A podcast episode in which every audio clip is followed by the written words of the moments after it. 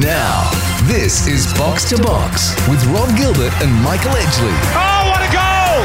For Chemist Warehouse. Great savings every day. And Hoyt's Herbs and Spices. Changing the mood of food. Absolutely fantastic!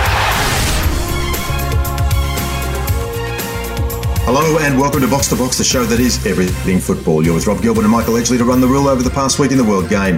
And what a history-making week it's been for that very World Game in this country. First edition news with Willem van Denderen shortly, including all the latest on the Matildas after their thrilling win over France plus a brief update on the Socceroos around the world with the major European competitions all but now up and running. And of course, our former ITN journo turned pundit Derek Dyson will be joining us throughout the show. But first up, as we record this week's episode, we're in the eye of the Women's World Cup storm. Before us, the heady night in Brisbane is fresh in our memory. The night the Matildas took Australia on a magic carpet ride, which resulted in victory over world football powerhouse France in a penalty shootout that has already locked itself in as an iconic sporting moment in this country. Ahead, the Matildas re-enter the Tempest against the Lionesses, stalking their antipode and prey and ready to burst out of the undergrowth go one step closer to the pantheon of England's greatest sporting heroes.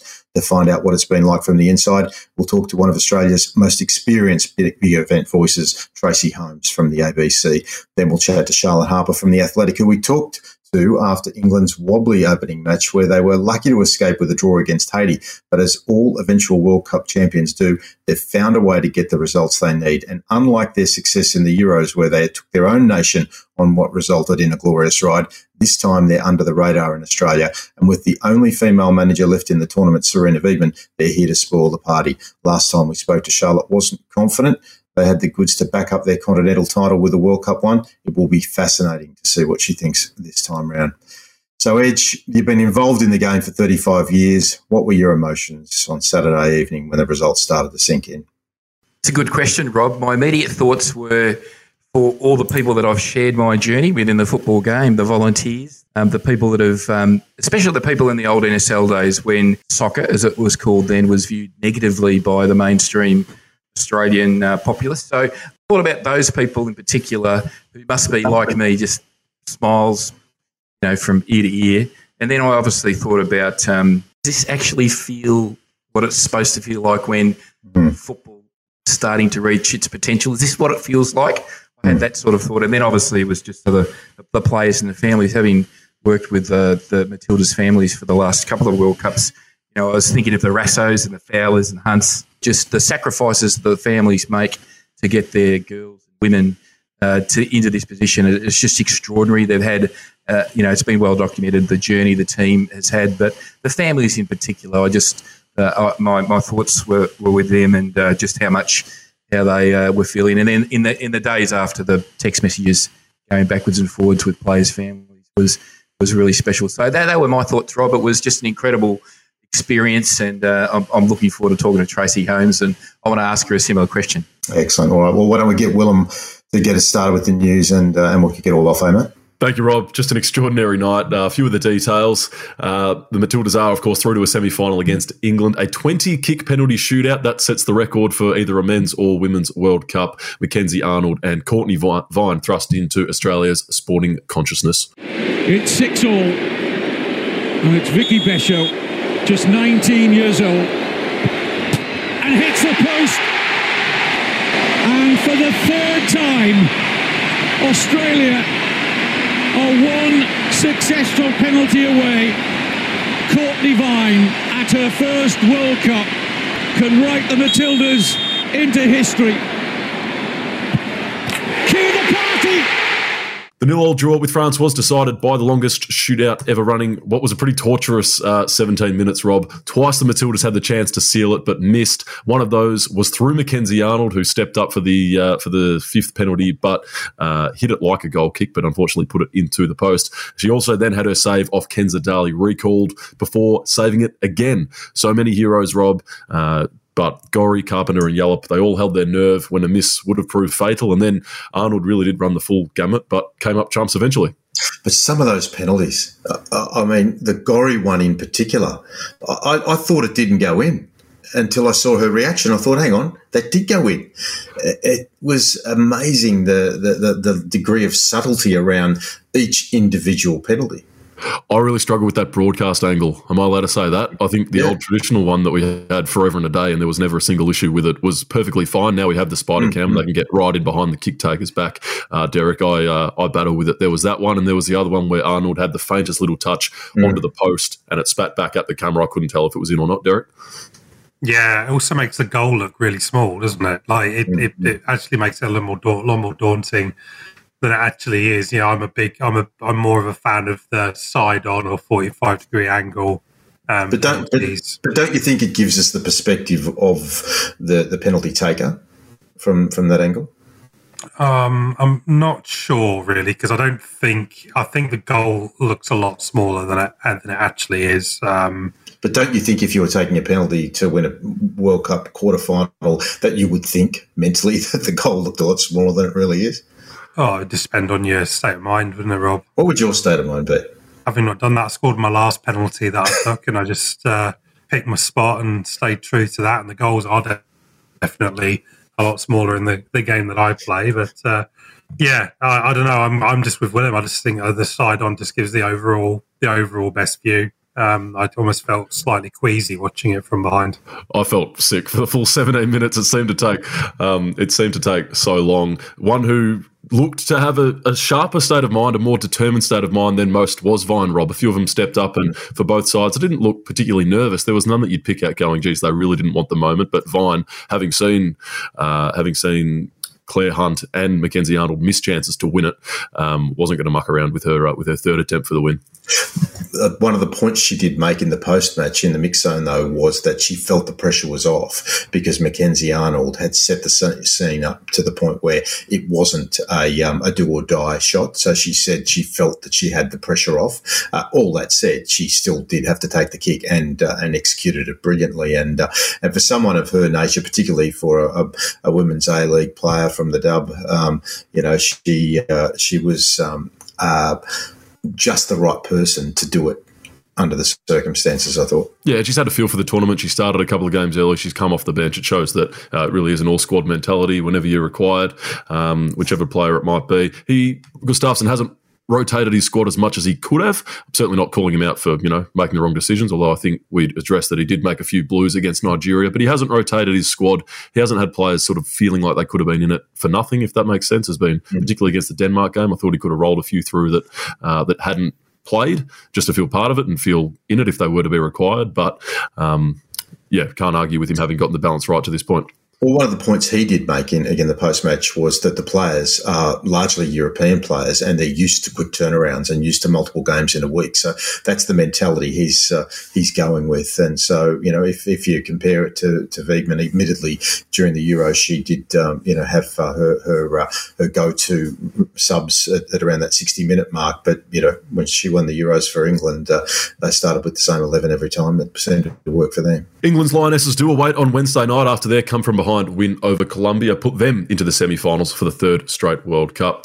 Wiegman's side conceded the opener to Leicy Santos, but hit back through Lauren Hemp and Alessia Russo, ending the brilliant tournament of their opponents. England will be without Lauren James for the semi finals as she serves the second of her two match ban. Should England win, she would be uh, then available for the final. Derek, before I throw to you a little bit of history uh, the history of England at the Women's World Cup. They made the quarterfinals in 95, 2007, and 2011. So it took for the third, uh, it took the the fourth opportunity for them to uh, to get through to the semis, which they did so in 2015 and 2019. Uh, in 2015, they did lose 2 1 to Japan before beating Germany for third place. Uh, and in 2019, they lost 2 1 to the USA before losing 2 1 to Sweden by the same scoreline. What's quite exciting, I suppose, is that there will be a new name on the trophy. The last previous winner to be knocked out was Japan, and outside of Australia, Rob, this was perhaps the surprise result, going down to Sweden. Uh, Sweden a little bit more physical. They got themselves out to a 2 0 lead. Japan missed a penalty as they looked to claw back in. Uh, they also had another chance go begging. You just could not believe that the ball stayed out off the crossbar into the back of the goalkeeper and then onto the post and out. Uh, they did get one in the end, but probably just needed uh, another five minutes and they would have found the equaliser. They were coming like a train. But Japan, 11 goals scored, none conceded in the group stage, looked to be uh, certainly one of the best four teams, if not the best team in it. And they haven't made uh, it past the final eight. Sweden, who we know are no mugs, uh, yeah, perhaps the, uh, surprise result there. And then Spain defeating the Netherlands in the other quarter final. Really gripping end to this match. It was a little bit here nor there for, for the bulk of it, but then then one all at the death, and then two one in extra time, and a couple of really lovely goals to round it out. A lot of the analysis that I heard talked about the uh, the, the, the physical uh, nature of Peter Gerhardsson's side, the, the fact that they played tall and, and made the Japanese look small in in in, in every sense of the word. Uh, that the game plan, he said, uh, you know, few thought it would be as effective as it turned out. Um, uh, we had a good game plan, and we, we, we knew it was good enough to win. So, yeah, you, you got to feel sorry for, for the, the Japanese women. They didn't get the chance to, to showcase their skills in the um, in the World Cup at home because of uh, the COVID circumstances, and they, they never got to ride that wave and and didn't enjoy any success at all in that tournament. They were meant to be and were one of the most impressive teams in this tournament, uh, but weren't able to lift on the day. Perhaps uh, their best results are ahead of them, but if you're talking about um, pure football strategy and executing a game plan, the Swedish other team, I'm sort of hoping that we, if we do get through England, don't play them in the final because, you know, how often, and this I guess goes for England as well, do you win in a friendly and then lose when it really counts? So in the case of both England and Sweden, Australia have beaten both in the most recent friendly. So, you know, it's going to be the same scenario play out on Wednesday night and potentially in the final if we get that far. Loads of Women's World Cup to come throughout the show. We'll drop off it momentarily, though, and head to the Premier League, which kicked off over the weekend. Ange Postecoglou's Tottenham tenure commenced with a two-all draw at Brentford. Both a high-tempo attacking game and a rather susceptible defence were on the table. Three days after the departure of Harry Kane to Bayern Munich, Postecoglou handed four players starting debuts under the leadership of new captain Son Heung-min.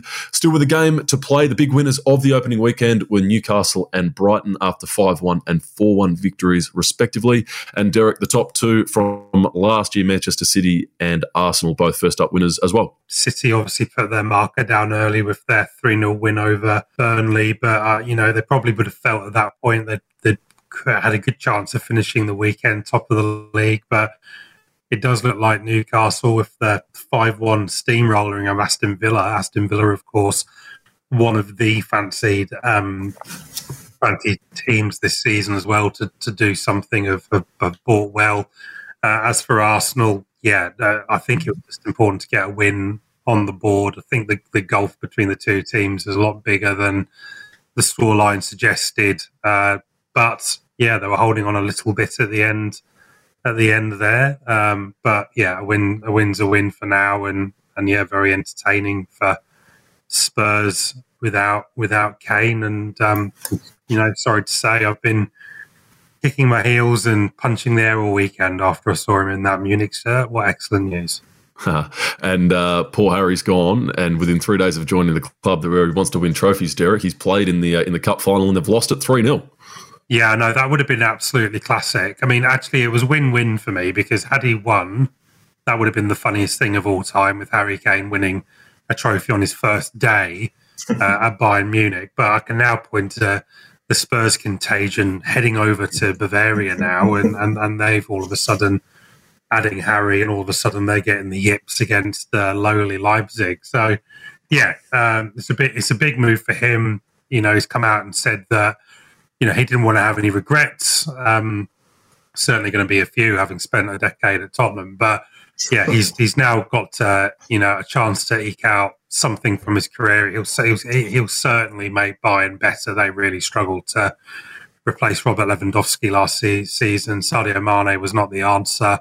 I suspect Harry Kane probably is the answer for them. So I don't think it'll be long before he's up and running in Bundesliga and uh, the Champions League as well with him. Australia Cup, Mackenzie Arnold, we're all talking about it, Rob, for the right reasons, but Andrew Redmayne has sent a reminder that he's still the king of penalties in Australia, saving two spot kicks and burying the winner to see Sydney FC pass the Mariners. The sides were locked at 2 all at full time and 3 all after extra time. Sydney won at 10 9 after Redmayne saved the effort of Mariners keeper Jack Warshawsky before sealing the deal. Jack Warshawsky against Andrew Redmayne. Moment of truth. Saved! This is it. If Andrew Redmayne, that's right, scores the penalty, Sydney FC are through to the next round of the Australia Cup. Was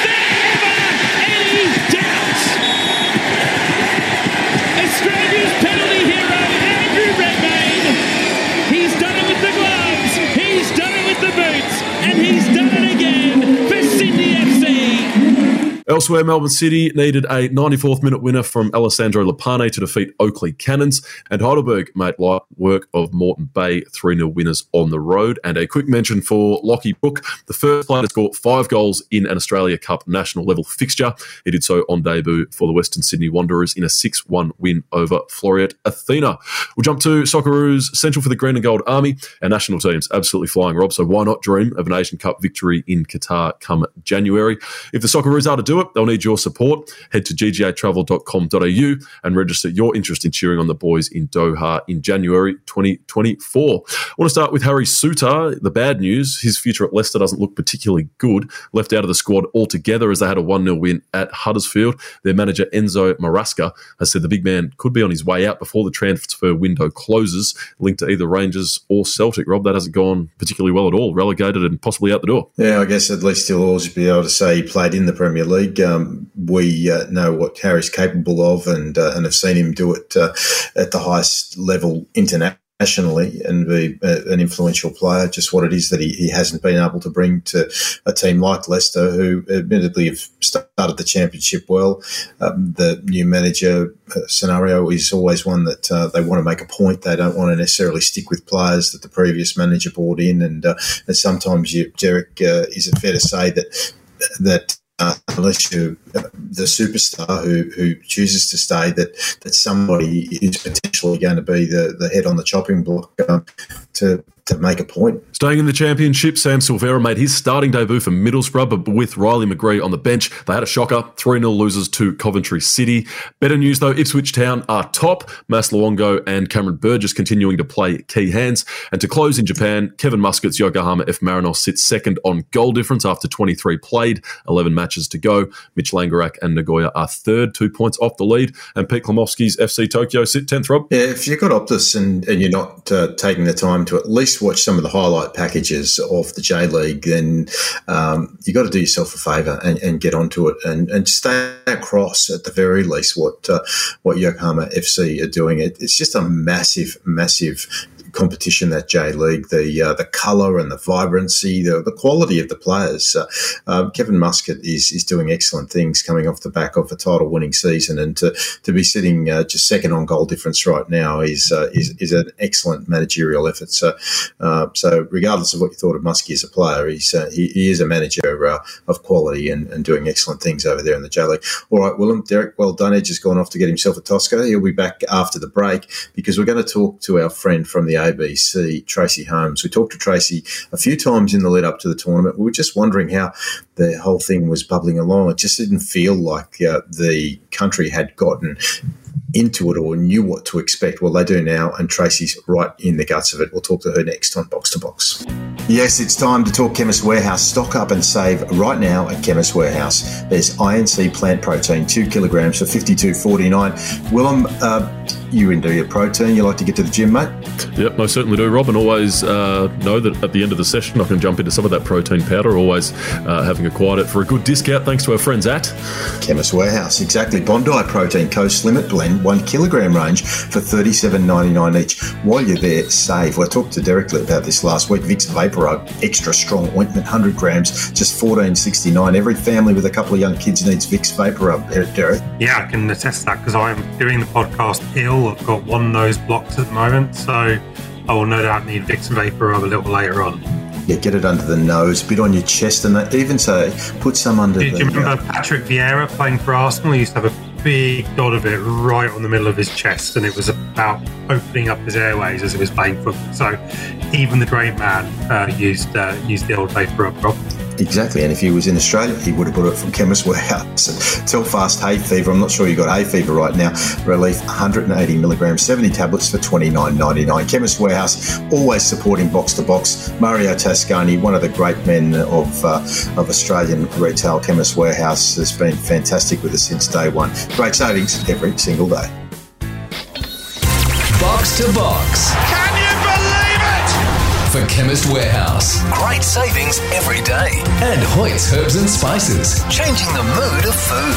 And this could be the most crucial goal of all. This is Box to Box. Before the tournament began, we were all just sitting on the edge of our seats, wondering when the lid was going to blow off, um, wondering if it was going to blow off at times, because the closer we got, it, it sort of felt like the rest of the country wasn't coming quite along for the ride. And and we wondered, uh, is this going to happen the way we expected? What's it going to be like if it does happen? Um, is it going to be as uh, big as we hoped? Well, it's well and truly exceeded all expectations. And the lady that we spoke to about that very subject before the tournament, the ABC's Tracey Holmes, the Ticket Podcast. Tracey, welcome back to the show. Um, is this beyond your wildest expectations? It's pretty phenomenal, isn't it? I mean, when you think about the number of people, the huge number of people that have turned up for every match, not just mm. Matilda's matches, but for every match and supporting every nation that's been here.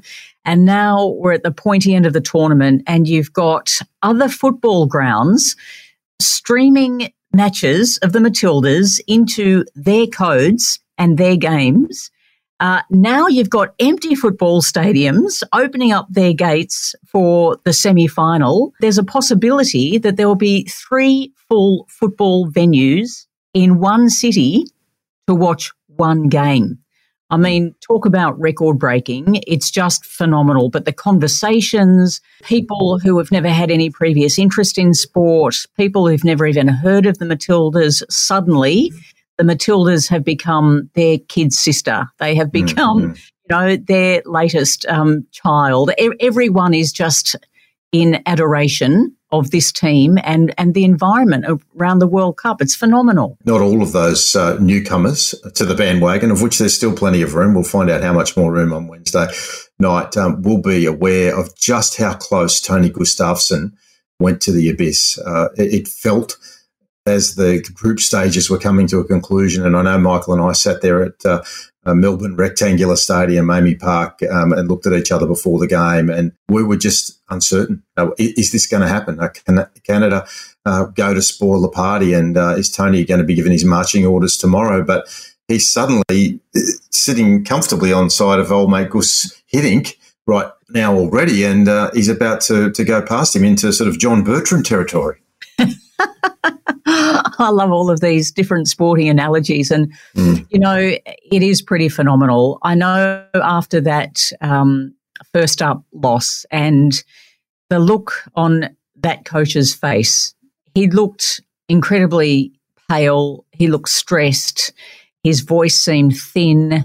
And I thought, poor Tony, like, what is he dealing with? We only know what's on the outside, what's really going on on the inside. But, oh my God, the belief that he has always had in this team and the strength that he's helped build in this team, he and every single one of the players has bought into and fully believe. They believe each other and um, in each other and in themselves to a degree that I've not seen before. But not only that, to see them play with such joy, to see the ones on the bench enjoying what is happening I mean, it's just incredible. You know, we talk about families a lot, and this team talks about families a lot. Tony Gustavsson talks about families a lot. But we all know that within families, there are people that you get on with and people you don't get along with. But what they seem to have is such a tight group. Tracey, uh, you've covered this team like we have, um, multiple World Cups, so you've lived a journey yourself. Just indulge us for a moment. What did you feel when uh, Cortnee Vine slotted home that uh, penalty? Just tell us uh, where were you? What did you do and what did you think about? so I just before full time, regular time, I had to run outside the stadium in Brisbane to do live crosses into all of the 7 p.m. bulletins around the country, which was kind of freaking me out no end because I thought we're going into extra time and you're telling me I'm going to do a live report about a match I'm now not in and I could keep hearing, you know, the the rise and the fall of the crowd. I'm like, what's going on? I don't know what's happening. Uh, anyway, I finished those um, pretty much as the penalty shootout was about to begin. So I just raced back in the not the media area. I just raced back in the the door with the punters, and I stood at the back of one of the stadiums, and I was uh, at the end of one of the um, ends, and I was looking straight at the goal that they were kicking into. And I saw the whole thing and I was conscious of watching everybody around me. And it was so wonderful because, again, it was the rise and the fall. And there were little kids who were beside themselves, like boys and girls, clasping their hair and running in circles because they just didn't know how to deal with this moment and this pressure. There were mums with babies in prams trying to tell the kid in the pram, it's okay, stop crying, it's okay, I've got to watch this shot. it was quite phenomenal. Um, fathers, grandfathers, you know, adults jumping up and down, and then the moment of despair when we'd miss one, it was so phenomenal. And so, in moments like that, um, I never think about what I'm feeling. I'm so busy watching everybody and, and trying to absorb that mood. And it is the best thing. I, I felt like I was just watching 49,500 people living a moment they might not have ever lived before and may never live again. What about the television numbers? I mean, you people like you and I and Rob and all our listeners on this podcast who've been invested in the women's football journey. Um, I don't think this event has surprised us in terms of we knew how big it was going to be. But one thing that has surprised me has been it's not a tidal wave; it's a tsunami of viewers, whether it's uh, the terrestrial television or the, or the streaming services.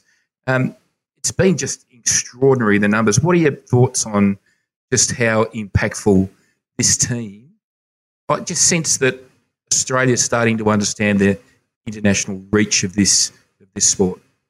You know, I think for a long time and if you asked SBS in the early days of them covering the FIFA Women's World Cup, they always got record ratings for their coverage of the, the Women's World Cup. But the rest of the media weren't really following it.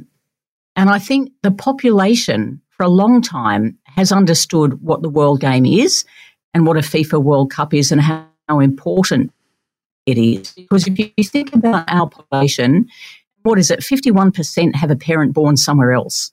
That's 51% of families who have a heritage that is another country and what is the world game. There's only one world game and it's football. So they would all bring that with them. So I know it's always been there, but I don't think we've reflected it in the media adequately. And so it's led us to this kind of perception that people don't care or AFL's bigger or NRL's bigger. But I think in these big moments, it's been revealed a number of times that people want to tune in for the world game because we know how important it is. And that has been well and truly reflected here. But as every other facet of the media in Australia jumps on board and starts giving more coverage and highlighting it more, I mean, just what a swell there is. And I feel like actually it's the media that's been late to this story as opposed to the general public. And so by the media jumping on board, it's ignited what has always sat there, sometimes dormant in, in, you know, some of the general public and the mainstream. But the media coverage is phenomenal. But not only that, to think that other codes um, who possibly not only downplay football, um, but try their best to downplay it because they know it's a threat being the true global game, have been forced to broadcasting broadcast Matilda's matches at their own games uh, in order to make sure that the crowds turn up. That's incredible. And incredible. we're talking about a women's team.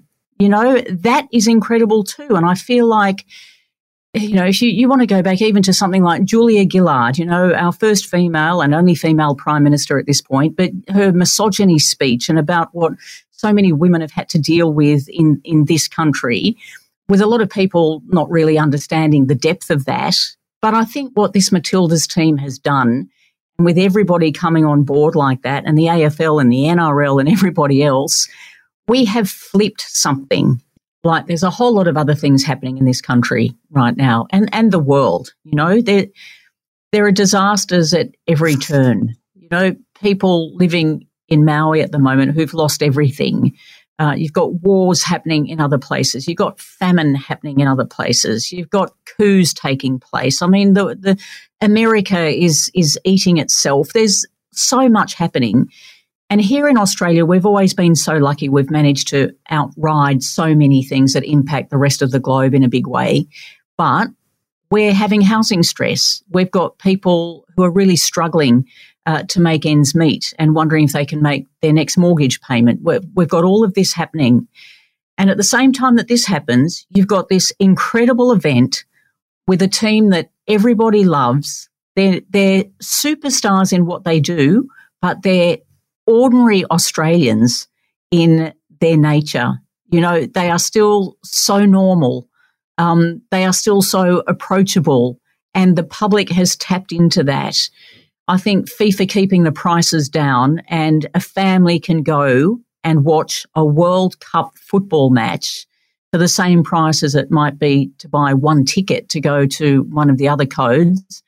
Um, you know, all of this stuff is playing in to this moment, and people are ready to celebrate something, and they want to celebrate something uh, together as a community, as one.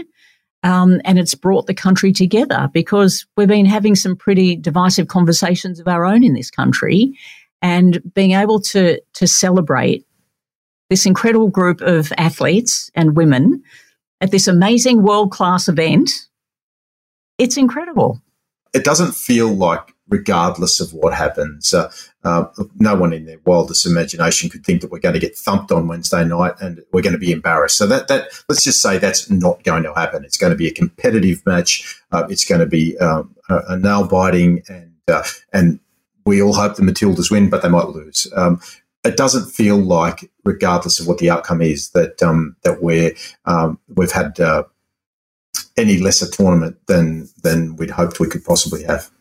Yeah, totally. And also, like even before um, the round of sixteen clash, people, you know, as you stand outside waiting to do live crosses, the number of people that come up and just want to have a chat about it because they've loved it. And the reaction even then was even if they lose, like oh, gee, they're winners. You know, they're such a great team and it's all been worth it. And we're going to celebrate them anyway. And they got through that and they got through the quarterfinal. So I don't think like it's always awful when a team gets knocked out. So let's say I don't think it's going to happen, but if they if they do get beaten by England, I don't think there's going to be a period of national mourning. I think there's still going to be an incredible celebration because they've already you know, become our best ever when it comes to, you know, senior World Cups. Uh, just amazing. And I think that mood, um, it's almost a mood of generosity because it doesn't rely on winning. And I think that's also what's been so different around some of the atmosphere of these games. The celebration that Australia has had at every match, no matter who is playing, is just phenomenal. And it's a really fantastic positive vibe. And it's certainly one that the Matildas have been riding on. You know, to see Mackenzie Arnold in goal the other day, and I don't like booing, but, you know, I understand when everyone started booing before the French took their kicks. And, and she was like, you know, using her finger like louder, louder, louder. She was really riding on that energy and that atmosphere.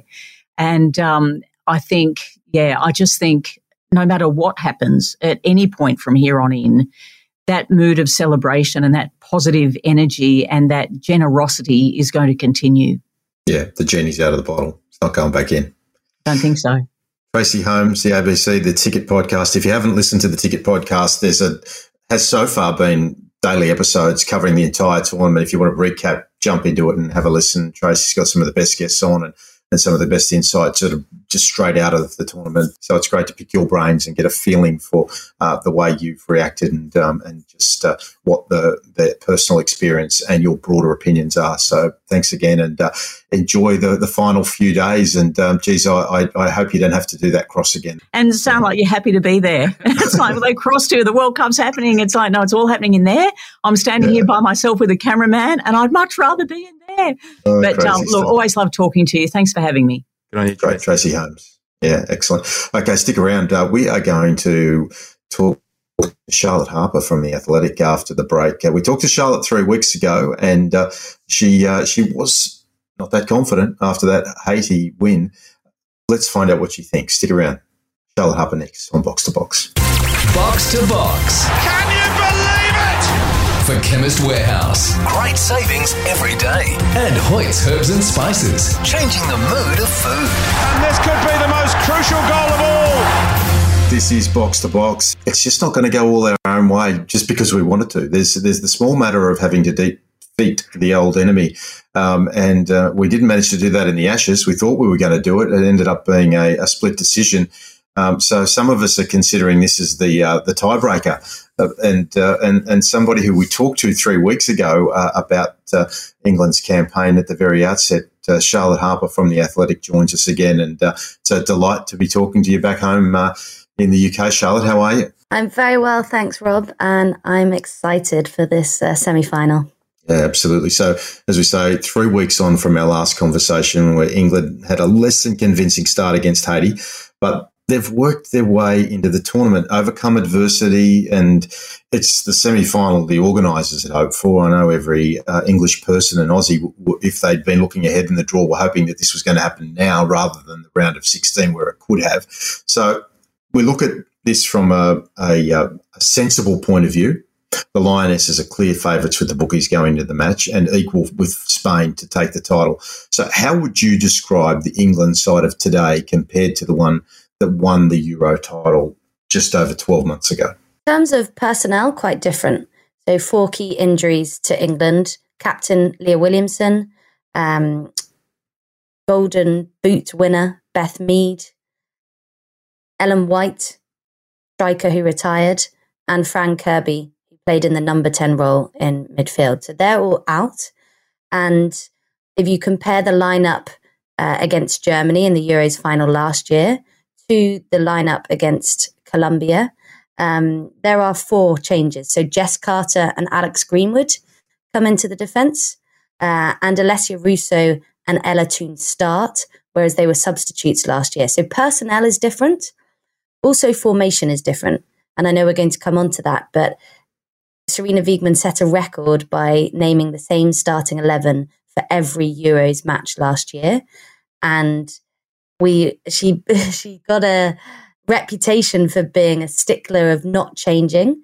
Um, but Wiegman changes when it's appropriate and when she sees there are problems on the pitch, she she will tweak along with her assistant Arjan Veurink. Uh, and we've seen that difference in tactics as well. So pretty different to last year.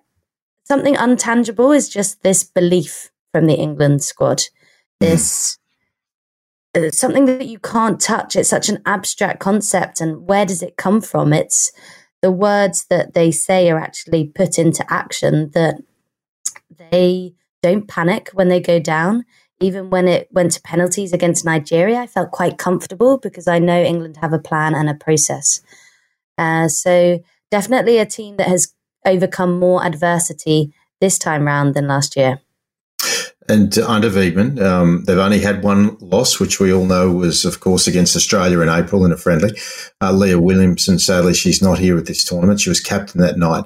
And, uh, and one of her quotes that some people sort of took uh, uh, to be perhaps a little self-serving, um, I think, has actually turned out to be right. She, she said, it's absolutely not a setback and it might be a blessing in disguise. So, you know, with six of the other top 10 nations already home, England deep in the tournament and one foot away from the final, I, I think it's fair to say that that one loss that they had uh, has taken some of that well, I'm not going to call it, well, I'm going to use the word complacency. So I guess by the very fact that I'm using that word suggests that they may uh, have been. But uh, but do you agree with uh, the summation that it, that it wasn't a setback and that it was a blessing in disguise? Sometimes I, I think yes.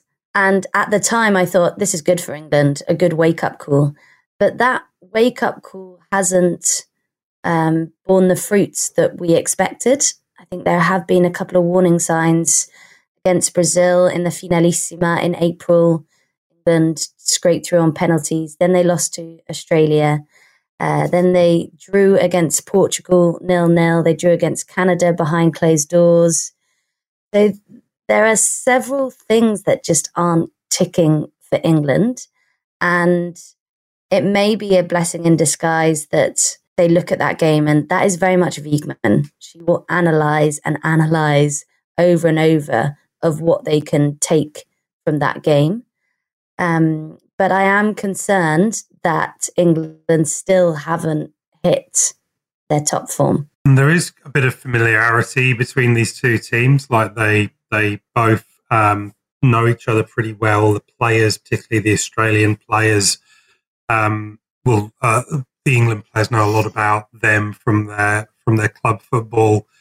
Um, and also they match up quite well as well. I think Emma, like they've both got rock solid defenses. They've got kind of quite progressive midfields, and they've got quite you know quite, quite a galaxy of different attacking options up front. Do you, where do you see the match? How do you see the match up in terms of the two formations and lineups, and where do you think the game could be won and lost?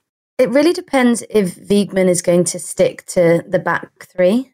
Um, that has been a change in her formation. So she's gone from a 4 3 3 to a 3 5 2. Um, I think uh, Australia really going to hit um, those wing back positions. So Rachel Daly and Lucy Bronze have come up the pitch as England are playing with a back three. And that suits them because they're players that like to get forward. You'll often see them lurking at the back post. That could be a real threat against Australia. But likewise, I expect to see Steph Catley, Caitlin Foord really getting at them and especially using their pace um, down the wings. England have struggled in midfield against Colombia. They often hit those diagonal balls from defence uh, up top and have really bypassed Keira Walsh, who was the pivot and, and crucial to England's setup. And what Australia did really well against England, they just man marked Keira Walsh out of the game and just removed her um, from those passing situations. Now, England had a backup because Leah Williamson was a very good ball carrier and progressive passer on the ball, but England don't have that. Um, so I expect Australia to dominate in that midfield, and I, and I think with their attacking threat, um, that's where they can hurt England. One other area that will be under the spotlight is the goalkeepers as well. They both had an interesting time out uh, last time round. Obviously, uh, was was caught wanting for the Colombia goal, and I'll I'll um, maybe get your analysis on that in a minute. Mackenzie Arnold obviously had um, a tremendous game and, was really a hero for Australia. Is is that an area of the pitch that you think could be crucial as well? And where do you think Earps' head will be at, having conceded that uh, that chipped goal against Colombia? I don't think that will perturb her at all. Um, I interviewed Mary Earps. You can check it out on the Athletic My Game in My Words, where she analyzes all her clips um, of the Euros and her big saves. And she has that. It's not arrogance. It's just a swagger of um, belief and a very good connection with her back line. Um, regarding the Colombia goal that she conceded, I think she could have adjusted her body um, at the last minute, but it's, it's a very, very split second decision to move your feet so quickly. But the problem was Rachel Daly at wingback allowing her too much space and not getting out uh, to the Colombia goal scorer quick enough. Um, and, and, we've seen that again. That is a weakness in England's side. But Mary Earps, it's not only her saves; it's how she dictates play and dictates the tempo knows when to lie on the ball and just give her team a tactical breath. Uh, her distribution um, and and a real leader on the pitch. You can hear her, but I don't think we will be able to hear her given the Australian crowd. So, Charlotte, last time we had you on, I, I asked uh, you whether the uh, the football's coming home uh, uh chant had had begun. I actually saw a, a, fan in the stadium at Stadium Australia at Homebush carrying carrying the sign, and uh, and so I thought, okay, well, it's it's starting. So so in the context of the fact that the Premier League has just started this weekend, uh, I, I, read a lot of the Athletic, the BBC, and, and various other publications, as, as Derek and the boys do. Uh, we we can't get enough content, uh, so I'm seeing at times.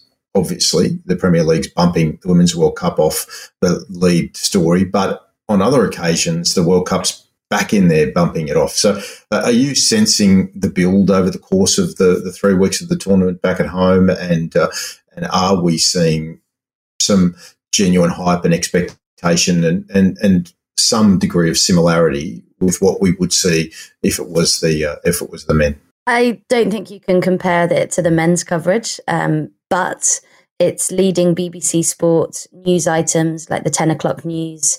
It's leading the front page front pages of newspapers. So yes, it's definitely capturing uh, the nation's attention.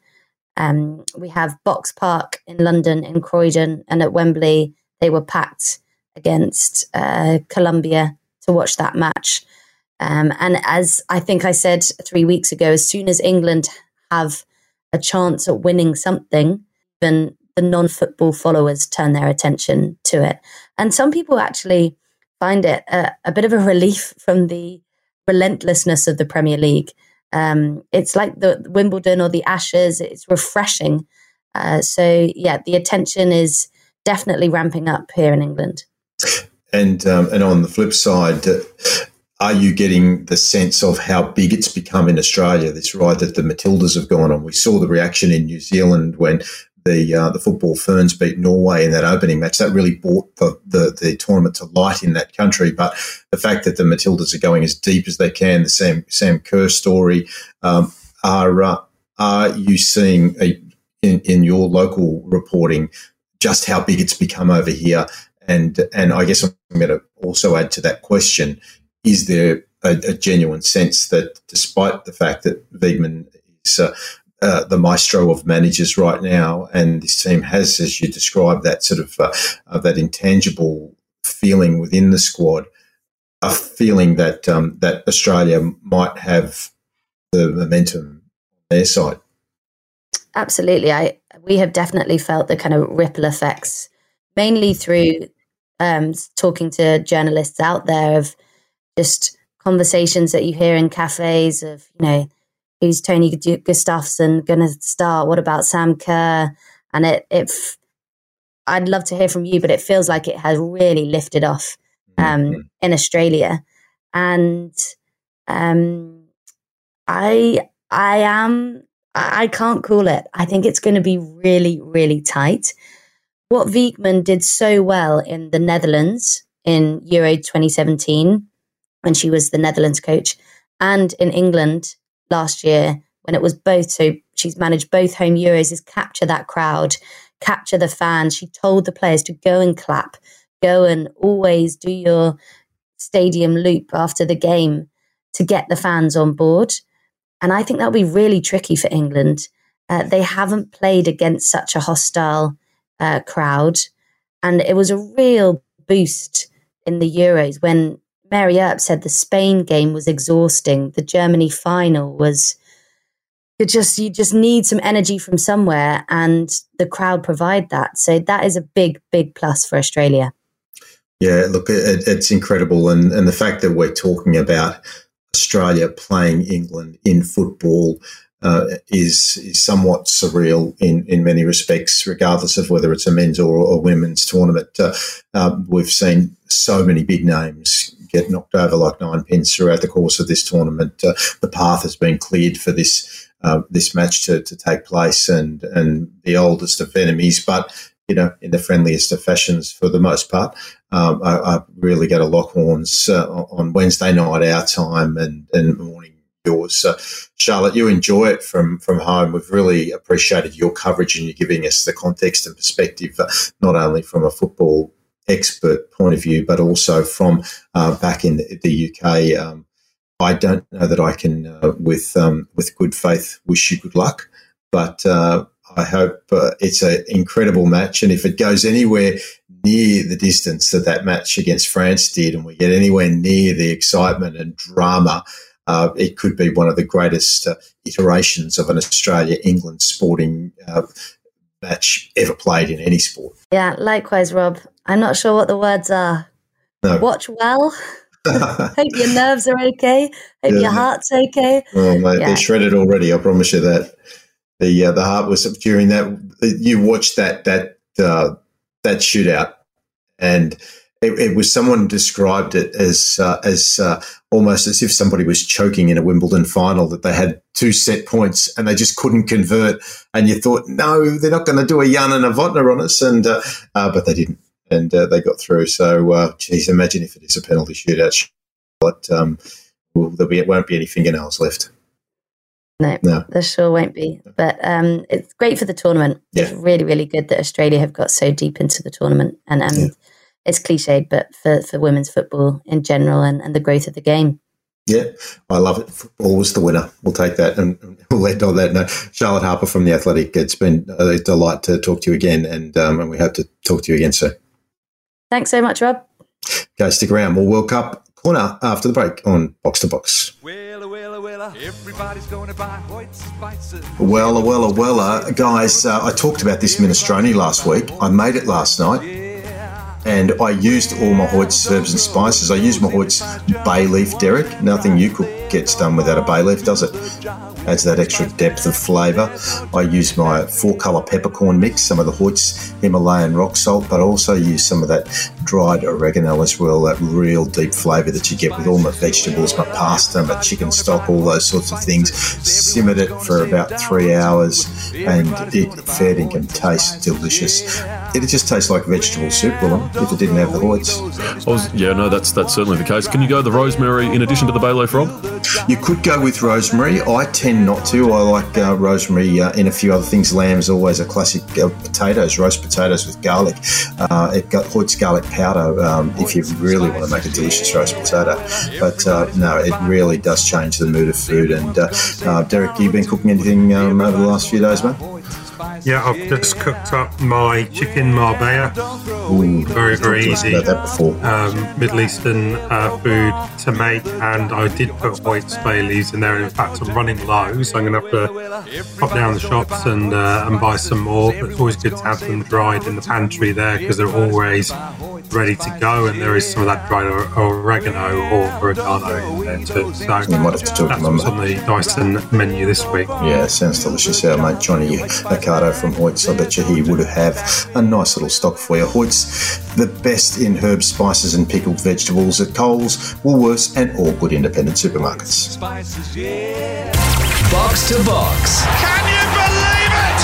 For Chemist Warehouse. Great savings every day. And Hoyt's Herbs and Spices. Changing the mood of food. And this could be the most crucial goal of all. Pretty much uh, one of our, our last editions of, of World Cup Corner for the women's iteration. We'll, uh, we'll always find find something to talk to in uh, in the corner of the program. It may not necessarily be World Cup; it might be Asian Cup corner. Uh, we've got to regroup and, and, and have a, a, sort of a team meeting on, on how that plays out after the event finishes, because we've just gone from World Cup to World Cup, and we have to consider that eventually there's not going to be a World Cup to talk about for a little while at least. Yeah, no, I was thinking about that, Rob. But we've got a couple of strong additions to go, so don't get too excited just yet. And I want to talk about the TV numbers. They were huge. Seven West Media estimates an average audience of 4.1 7 million watched the Matildas on Saturday. That figure does not factor in out of home viewership at pubs, venues, or live sites. The preliminary OzTam ratings found viewership peaked at 4.43 million, which comfortably surpassed the 3.6 that watched the sides win against Denmark, which was the 2023 record. Uh, Australia's record TV viewership is reported to stand at 8.8 million viewers of Cathy Freeman's 400 metre final at the Sydney 2000 Games. And I remember watching that uh, with my mum at a little flat in Carnegie when I was 3 That is one of my earliest memories. Uh, although these figures did fall under pre OzTam measurements. Um, I was there that night, by the way. Yeah. Uh, sitting, I could sitting so close to the Olympic flame, I could feel the heat on my back. So not contributing to the record numbers. No, I was just one of the hundred and uh, ten thousand or so people in the stadium. Sorry, carry on. Uh, you'd think that we we as a collective would break uh, that 4.43 record on Wednesday night because that is genuine clear air with no um, AFL, NRL, whatever people might be doing on a Saturday afternoon, Mm. community sport. Um, Wednesday night, 8 p.m. That's about as clear as it gets, uh, and pretty much every other television network network has pulled their flagship shows off. They're just not going to compete. Um, yeah, and against England, all off the back of the uh, the motion, the emotion of that last result. Yeah, and well, Derek, you're our resident TV expert. You, you know your sort of day job before you you leap into the, uh, the telephone booth and uh, and put your Superman cape on and start doing box to box. Uh, your observations we've gone to you the last couple of weeks. Uh, how much bigger can it get? Well, it certainly can for the for the reasons that, that Willem outlined, and obviously the the notoriety, I suppose, and uh, the the momentum that the tournament's getting. The fact it's England, I'm sure will will pull more punters in as well. We'll never know the true numbers, of course, because we don't know about the live sites and how many people go there. But but obviously, you know, even at the weekend, the the move, the, the news, which is sacrosanct on. Uh, Australian broadcasting. They moved the footy. They even had the football playing in the concourses around some of the AFL grounds. Um, and you, you, saw scenes of fans there punching the air with delight as there was a uh, an, an, AFL game going on, or just about stuff. Yeah, and I've got to say that I love AFL footy. Huge Collingwood fan. Grew up in the heartland of Western Sydney. Love my rugby league as well. But the irony is not lost on me that the stadium that wasn't available to host games of the World Cup, regardless of whether FIFA have got policies or whatever. I noticed some pretty circular stadiums over there in New Zealand hosting games, so they could have played matches at the MCG if they'd have wanted to and got 100,000 people. Um, I maintain that it was because of the collective muscle of the AFL and the Victorian state government's lack of will. Uh, the very fact that they had no choice, and then you get Gillon McLachlan coming out and being the great statesman that he is, saying that it's oh, it's a victory for women's sport. No, you had to do this. You had no choice because it would have been embarrassing if your um, Carlton Melbourne supporters that have chosen not to turn up uh, and chosen to stay at home, and you'd lost 20, 30,000 people off the head count, Willem.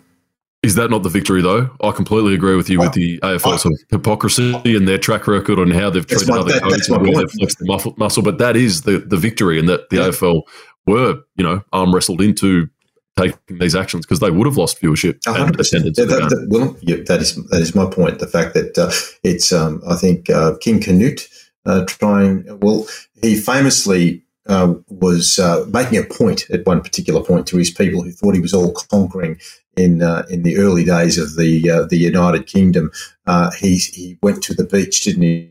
Derek, and, and to prove that he couldn't conquer everything, he demanded the tide not come in, and it did come in. Uh, so let's just call Gillon McLachlan um, Canute McLachlan for the purpose of this conversation. All right. Well, one person who wasn't part of the 4.43 million viewers, I'm not sure if Gil was watching or not, but one who certainly wasn't was Nationals MP Barnaby Joyce, who's admitted he watched the wrong Matildas game on Saturday night, cheering the side home to an easy victory in what was the 1 0 friendly against France from July. Let's listen to a little bit of Barnaby's best on Sunrise. So, in Australia tonight, this is what's happening. Here we go. Driving from there. Well, I went to the pub and watched them on the weekend, but I think, and you'll see it on the Facebook post, I think we're watching the wrong game. I think they'd put on a repeat because it was on Channel 10. I don't think it was the right one, but because when we finished the game, Australia won 1 0 in full time. So we were like, that's good. Still won. Um, Barnaby, just to let you know, the Matildas won. I know it was an incredible penalty penalty shootout, which we never we went and had dinner because we thought they'd won one 0 So he was at the Commercial Hotel in Walcha, New South Wales. Rob, I'm sure you know where that is. He posted that video that you heard at the start of that clip to his Facebook account, applauding the effort. There were 20 odd boomers watching the game, cheering him on, going, "Hit it, shoot!" Um, and staff members then did later confirm that they showed the Channel 10 replay rather than the game on Seven. Such is life, said Barnaby. Fair. That is extraordinary. It's bizarre. Look, I have heard that happen before, where um, the AFL Grand Final was exclusive to Channel Seven, and and I spoke to somebody once who watched. Uh, I think it was the Sydney West Coast Grand Final of 2006, and they watched the 2005 Grand Final, which was a different result. So, my point again. yeah, well, you swans my point the first time, but West Coast the following year remember. So, uh, yes, yes. Uh, so it, uh, it, look, it's funny, and and to be fair, at least Barnaby is the kind of clown that can laugh at his own uh, foibles and just do it with a straight face. It it, it, it was comic, though, Derek. Yeah, no, I've um, my dad has done this recently as well. We were watching a uh, there was an Arsenal game on TV, but it was about 15 years old, and Arsenal, uh, Patrick Vieira and Thierry Henry were playing. And still kind of getting into it and saying, "Oh, what a great game it was," and I had to point out there was a replay from 15 years ago. So I think it happened happens uh, happens to the best of them, but surely there must have been some tell- telltale signs in the tone of the commentary, the tone of the crowd. Uh, that this, that you know, this this wasn't the game, but uh, you know, Barney's probably got other other things on his mind. My old man's been watching cricket his whole life, and the amount of times he celebrates the replay of the wicket. Oh, Hazlewood, he's taken eight in the past five minutes. Come on, switch on. I just want to close with a word on Hervé Renard, one of my favourite people in football. Uh, he had some really classy words off the back of the penalty loss to Australia. He said, Now we have to look forward. We're organising the Olympic Games in Paris, so we're awaiting you. We'll have our revenge, which was a bit tongue in cheek. But he went on to say, I'm wishing you all the best. I would like to repeat one more time this competition was fantastic for us beautiful cities, beautiful stadiums. The atmosphere was fantastic. It's a shame for us to go home, but all the best to you now, being Australia. I'm sure you can win this World Cup. And of course, Rob, we know how good looking this man is, how masculine he is, how many people mm-hmm. are drawn to his strong, mm-hmm. open chested, white, crisp shirt look on the touchline. When you, mm-hmm. when I Googled, because I saw these quotes and then I wanted to grab them, so I Googled Hervé Renard Matildas, and there it is, news.com. Matildas fans can't help swooning over French coach. Fans around the globe have assembled in awe after spotting France's dreamboat coach. Aussie fans have been unable to resist the fact French coach Hervé Renard is really, really ridiculously good looking. Looking into those eyes, it's like you heard the Beatles for the first time. Who, who's uh, whose pylon is that, Willem? Um, do you know? Staff riders. Ah, that's hilarious. Yeah, well, good on you, Hervé. Yeah, enough to make a well a, a straight man to it, and um, so uh, yeah, good looking rooster that he is. But uh, no, well said, and obviously famously uh, the uh, manager of the Saudi Arabian team to beat uh, Argentina in the World Cup, which the Argentines ultimately won.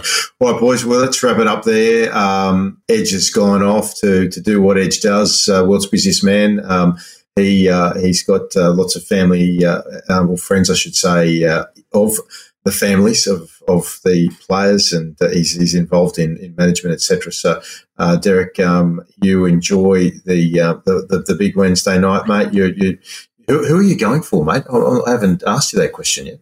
I don't feel strongly about it, Rob. I'm going to enjoy the game. I think whoever goes through, um, it will be good to get behind them in the final. So yeah, just uh, just looking forward to it, Rob. Sometimes under those circumstances, you only find out during the tournament. I remember I grew up following Cronulla in the in the rugby league, and I and they famously never won a premiership. And the year I turned 50 in 2016, um, they finally broke through. And I'd hope after being in Melbourne for 20 years that, that Melbourne were not going to be one of the teams that they played or Parramatta because I grew up in that area and it just happened to be Melbourne. And I was wondering, because I'd been covering the Storm for so many years, whether I would be able to barrack like I did as a kid for Cronulla to win the grand final. And it came out of me late uh, when uh, when Cooper Cronk was trying to set up a try. And I know this is a football program, but hey, it's another form of football, and and it just came out from the very guts. So I'll be interested to to ask you this question next week if it is a tight game. Did you find something visceral inside of you that demanded that you had to go for one of the two? Hold that thought. Well, well done. Thank you, Rob. Thank you, the next few days, mate. And, and look, I bury the lead. We, we are going to regroup after the the, um, the, the semi-finals, and we're going to do a special edition of Stoppage Time. So so keep a, a, a lookout in your, your, feeds because we're going to do a preview, a wrap of whatever happens in the semis, and a preview of the, the final weekend. So so it's not all done for, for this week. If you haven't subscribed, subscribe to us. Please spread the word to Stoppage Time, offside as well, wherever you get your podcasts. Tweet us at Box to Box NTS. It's called X now, in brackets, formerly known as Twitter. Like us on Facebook and join us throughout the week as our podcasts drop and we go from one end of the pitch to the other in the World Game.